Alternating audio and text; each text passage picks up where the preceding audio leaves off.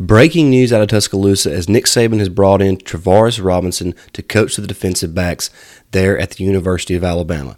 This is a fantastic hire for, for several reasons. First of all, he is a phenomenal coach. He has been around the league for a very long time. He played at Auburn.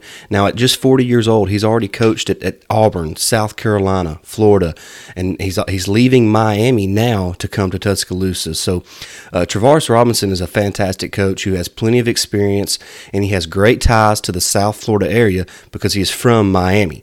So, not only is he going to help the, the Tide on the field, but he is going to be a phenomenal recruiter for Alabama in that South Florida area. So, some of the guys that he has coached in his previous stops Carlton Davis, Vernon Hargreaves, J.C. Jackson, Jaycee Horn, just to name a few. He has coached some phenomenal SEC defensive backs, and now he's going to be bringing his coaching skills to Tuscaloosa to, to coach DeMarco Hellams, Jordan Battle, Kool Aid McKinstry, Khyree Jackson.